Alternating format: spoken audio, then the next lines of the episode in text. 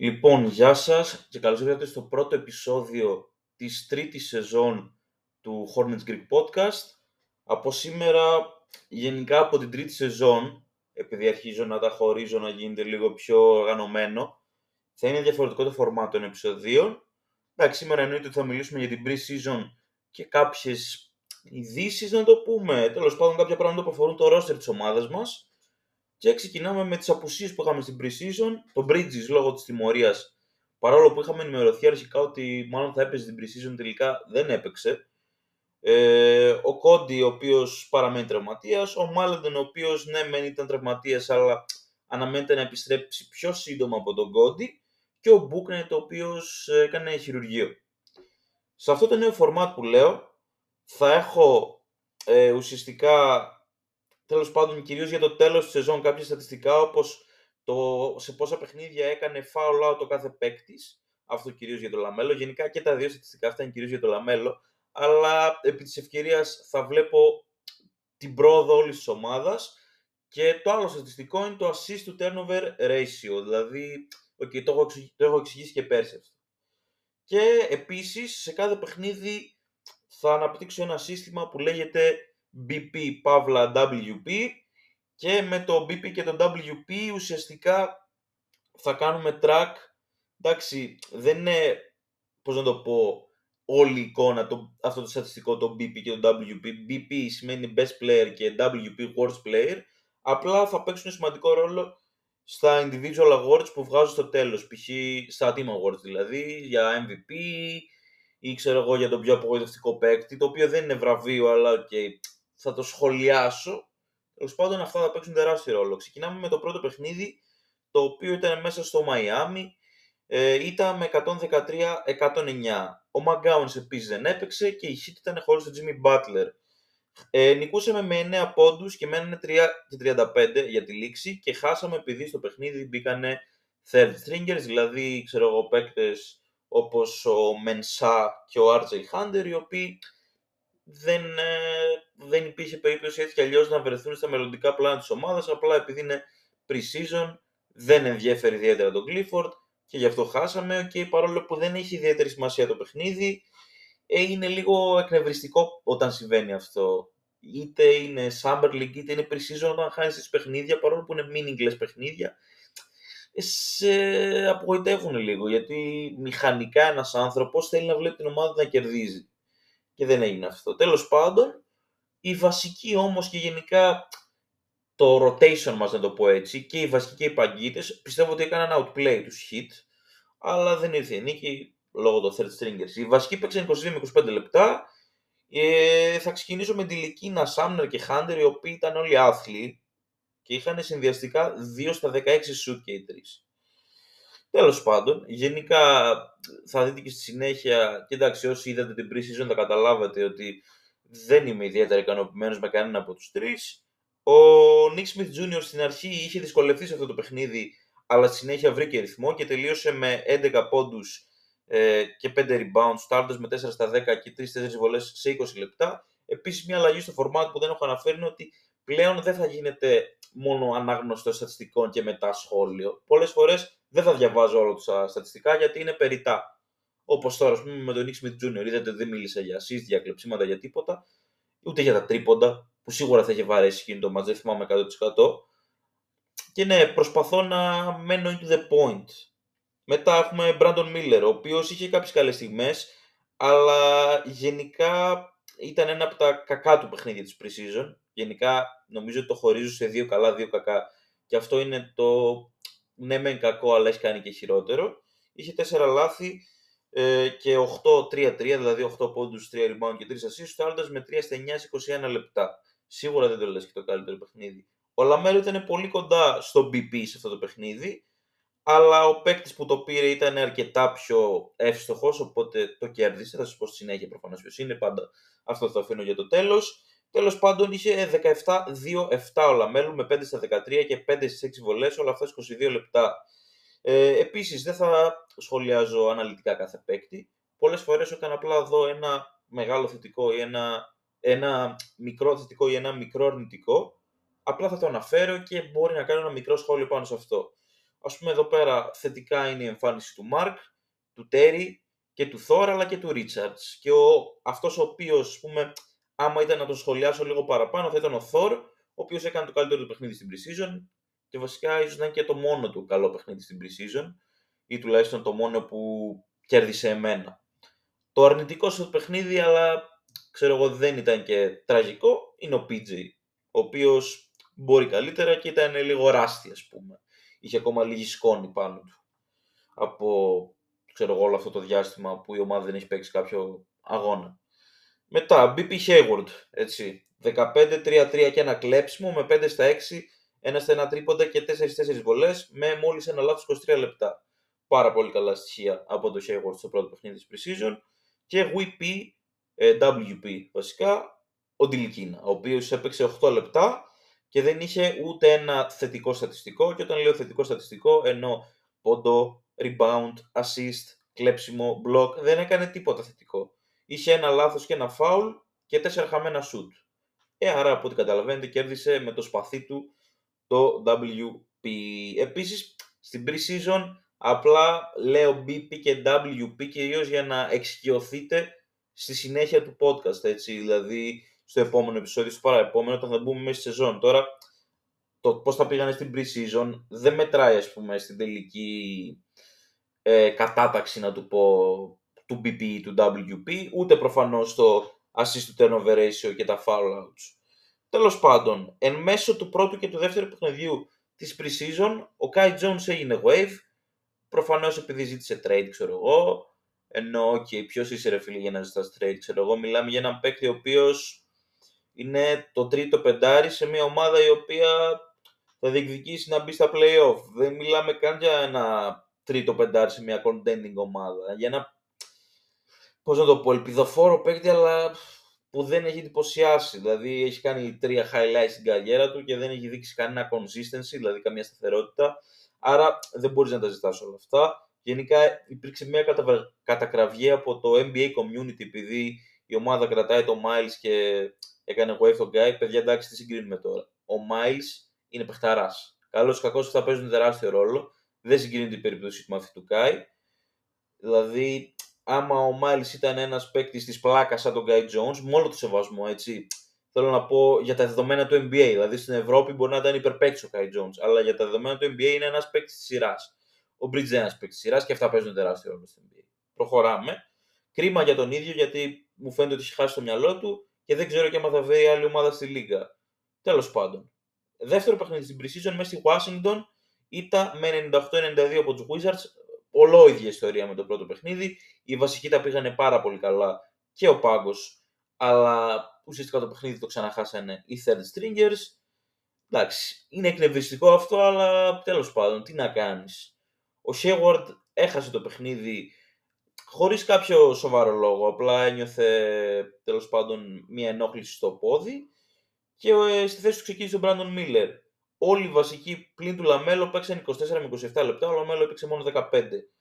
Ο Μάλεντον να πω εδώ πέρα ότι ναι, δεν έπαιξε καθόλου στην pre-season, αλλά νιώθω ότι με αυτά που είδαμε ε, στην pre-season ε, θα κερδίσει όταν επιστρέψει από τον τραυματισμό του με σχετική ευκολία τη θέση του backup point guard. Βέβαια θα μου πεις υπάρχει και ένας άλλος λόγος που θα συμβεί αυτό και θα τον πω συνέχεια γιατί θέλω να το πάω λίγο χρονολογικά.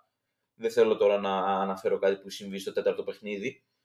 Αλλά ναι, ο Σάμνερ ήταν και αυτός πολύ κακός, όπως και ο Τιλικίνα και ήταν λίγο καλύτερος ο Σάμνερ, αλλά σε καμία περίπτωση δεν εντυπωσίασε. Και ναι, προχωράμε με Μπράντον Μίλλερ, ο οποίος σίγουρα είχε καλύτερο παιχνίδι από ότι ε, με τους Heat είχε 9 πόντους, 6 rebound και 2 assist με ένα κλέψιμο και ένα block στο με 4 στα 8. Είχε και 2 λάθη 26 λεπτά. Επίσης είχε κάνει το πόστερ που είχε παίξει σε όλα τα κανάλια πάνω στον Gafford. Απλά είχε σφυριχθεί charge.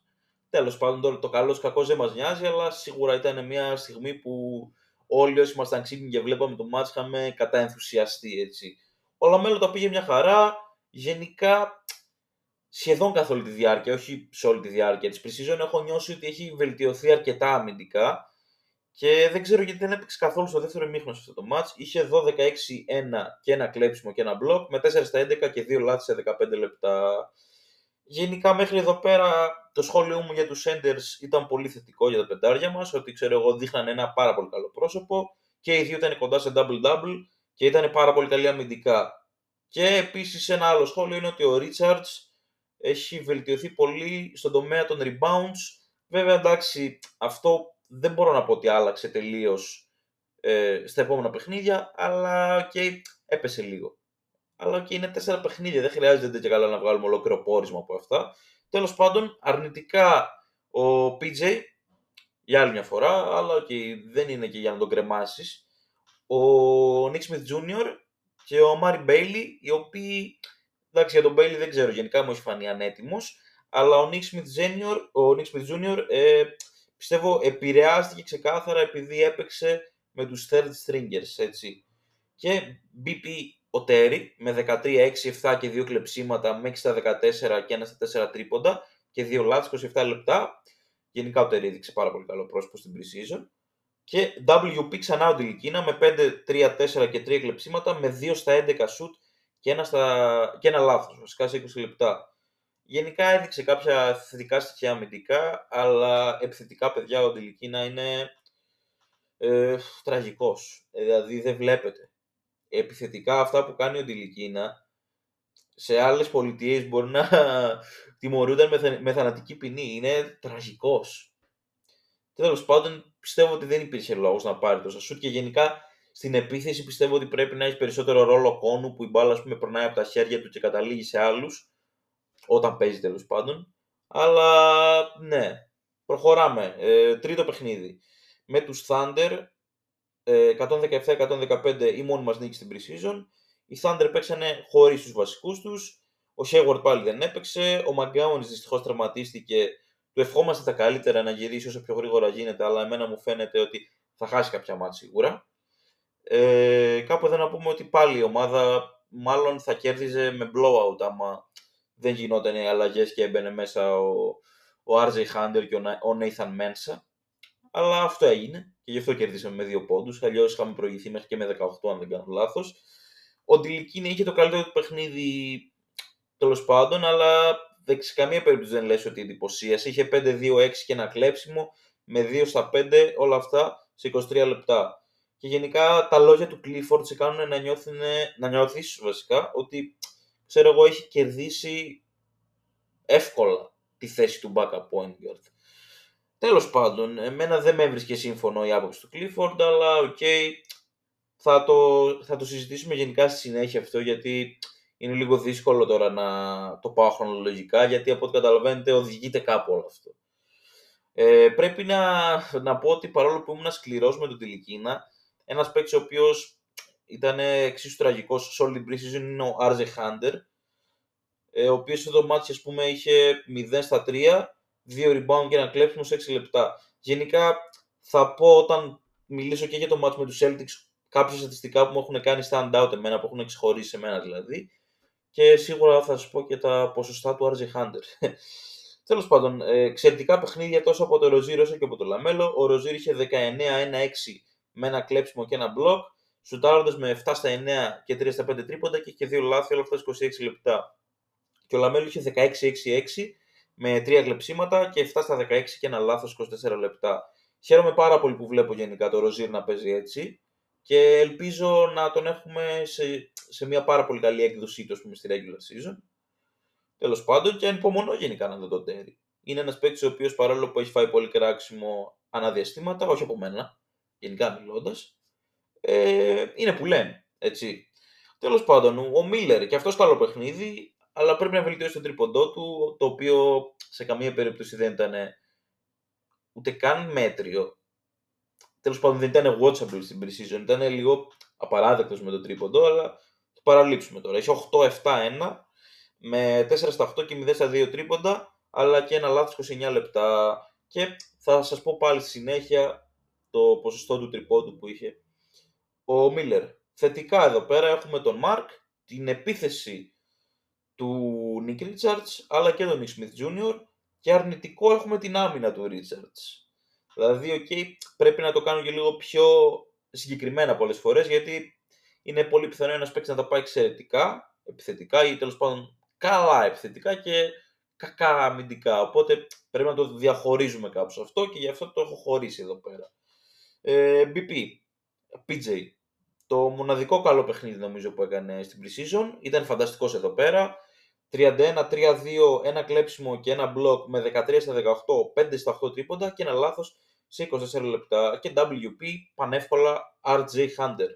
Τελευταίο παιχνίδι της Precision με τους Celtics. Ήταν με 99-127 και αυτό που σας έλεγα παιδιά τραυματίστηκε ο Τιλικίνα. Γι' αυτό ήταν όλα τα σχόλια πριν για το χρονολογικό και όλα τα συναφή.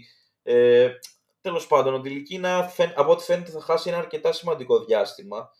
Θα επανεκτιμηθεί η κατάστασή του σε τέσσερις εβδομάδες, αλλά σύμφωνα με αυτά που έχουμε δει, σύμφωνα με τον τραυματισμό που αποκάλυψαν οι Hornets, συνήθως τέτοιοι τραυματισμοί κάνουν 3 με 4 μήνες για να επανέλθει κάποιος, ας πούμε.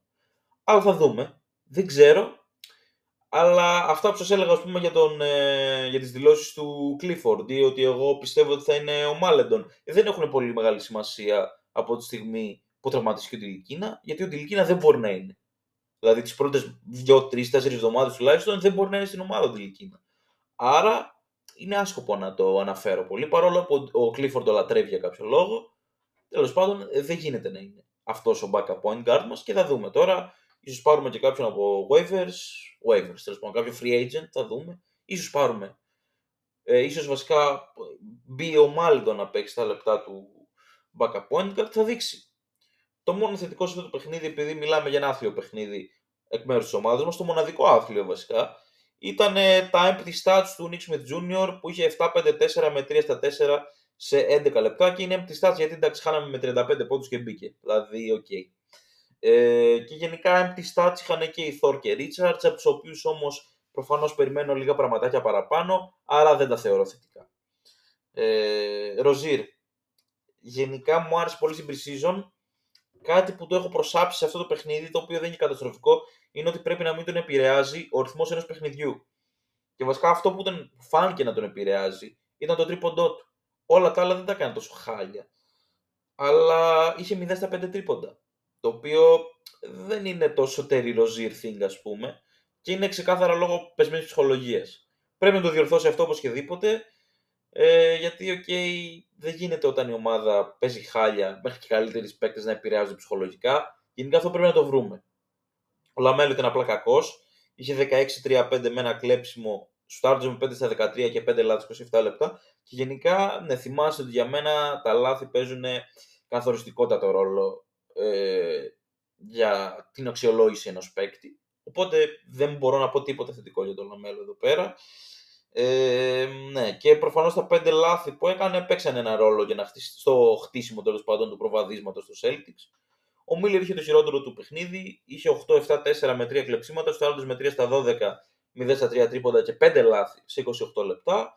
Αρνητικά που απλά δεν θέλω να μου φάνε πολύ χρόνο είναι ο PJ ο οποίος ήταν άθλιος, ο Mark Williams και ο Σάμνερ, ο οποίος ήταν επίσης άθλιος.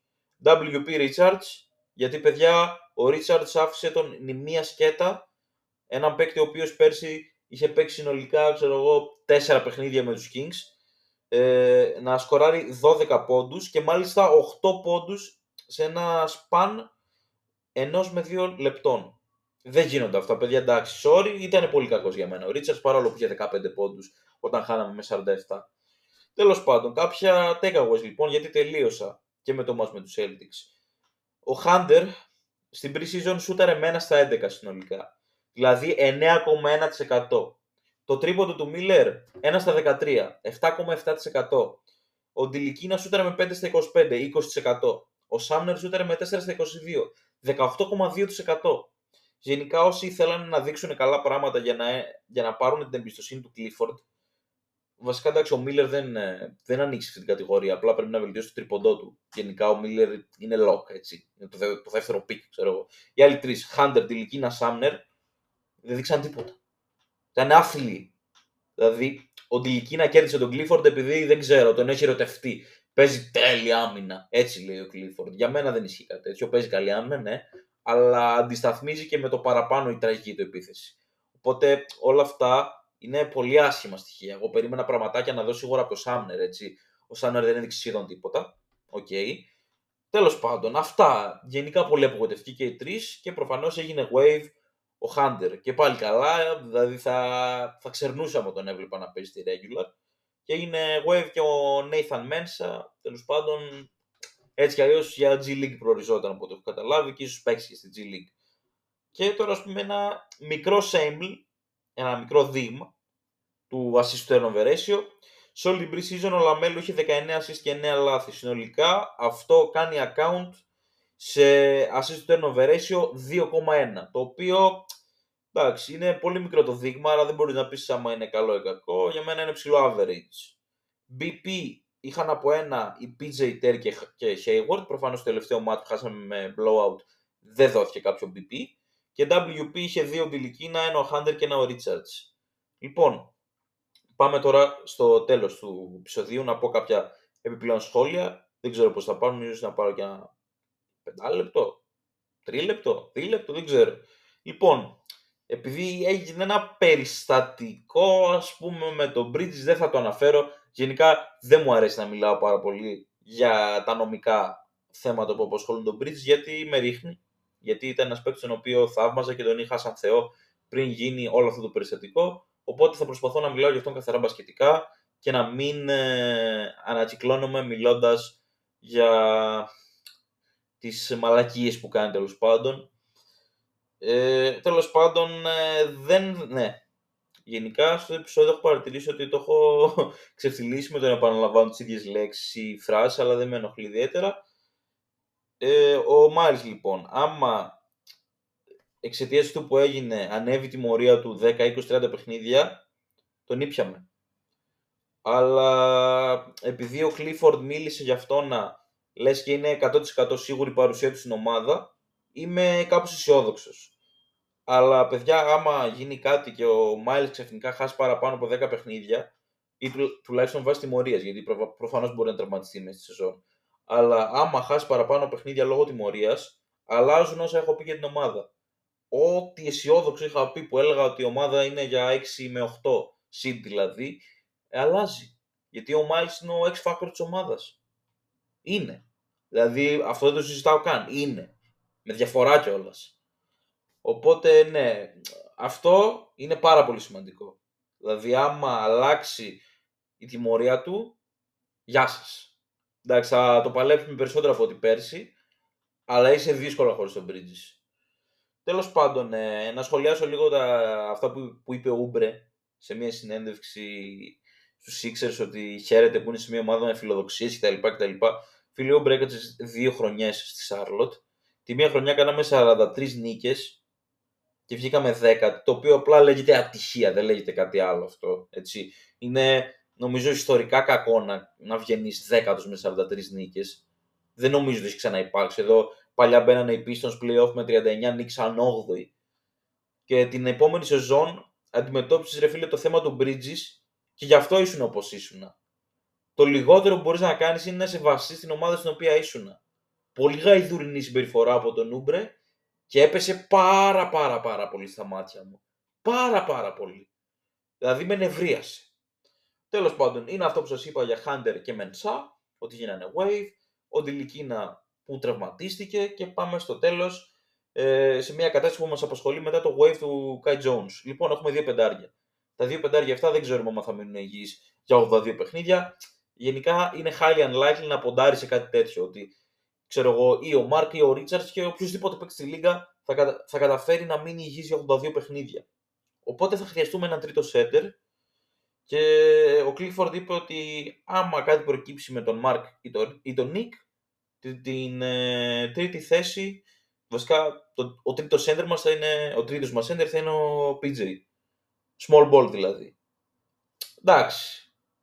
Τουλάχιστον για την ώρα φαντάζει κάτι λογικό, αλλά υπάρχουν κάποιες ε, επιλογές ας πούμε στη, στη free agency λόγω waves που μπορούν να μας απασχολήσουν και εντάξει, για τρίτα πεντάρια παιδιά είναι μια χαρά. Ο λόγος για τον ε, Birch δεν ξέρω πώς προφέρεται στα ελληνικά, και για τον Wayne Gabriel, ο οποίος πέρσι ήταν στους Lakers, τον είχαν πάρει Celtics για δοκιμαστικά, αλλά κόπηκε. Και ναι, αυτά τα δύο ονόματα εγώ πιστεύω ότι θα ήταν μια χαρά για τρίτα πεντάρια σε εμάς. Anyways, ε, αυτά. Ξεκινάει η σεζόν, παιδιά, σε δύο μέρες ουσιαστικά, γιατί ηχογραφώ Δευτέρα, θα ανέβει απευθείας προφανώς το επεισόδιο. Ε, και ξημερώματα Πέμπτης επιστρέφουμε με Hawks. Μία μίνι πρόβλεψη από την πρώτη εβδομάδα είναι ότι okay, έχουμε νομίζω πολύ ευνοϊκό πρόγραμμα. Δηλαδή έχουμε Hawks εντός, Nets εντός, Pistons εντός. Λίγο υπερβολικό να πω 3-0, θα πω 2-1. Θα πω 2-1 και πραγματικά ελπίζω σε 2-1. Άμα κάνουμε μία νίκη θα είναι μεγάλη απογοήτευση. Γιατί είναι εντός τα παιχνίδια. Αυτό είναι το κύριο ε, θέμα. Νομίζω αυτά. Δεν ξέρω. Μπορεί να έχουμε και τέταρτο παιχνίδι. Τώρα θα το σεκάρω. Δηλαδή δεν ξέρω άμα την πρώτη εβδομάδα θα παίξουμε 3-4. Λοιπόν, θα παίξουμε 26 με 2. Θα παίξουμε, ναι, θα παίξουμε 4 παιχνίδια, θα παίξουμε και με τους Rockets. Άρα 3-1 με 2-2. Αυτό θέλω. 3-1 με 2-2. Κατά προτίμηση 3-1. Γιατί είναι ευκαιρία. Παρόλο που λείπει ο Bridge, είναι ευκαιρία, το πρόγραμμα είναι εύκολο. Αυτά. Θέλω να ακούσω και τη δική σας γνώμη για ό,τι είπα. Είτε για την pre-season, είτε για το θέμα με, το, με την τιμωρία του Bridges που μπορεί να ανέβει και ξέρω, το πώς θα επηρεαστεί η ομάδα από αυτό. Τι θα κάνατε εσείς για το τρίτο πεντάρι, τι θα κάνατε εσείς για το backup point guard, όλα αυτά. Θέλω αλληλεπίδραση. Πραγματικά είναι πάρα πολύ σημαντικό να βλέπω αλληλεπίδραση, είτε στη σελίδα στο facebook, είτε στο group. Θέλω όπως και δίποτε αυτή τη σεζόν να υπάρχει αλληλεπίδραση. Αυτά. Καλή συνέχεια σε όλους σας και γεια σας.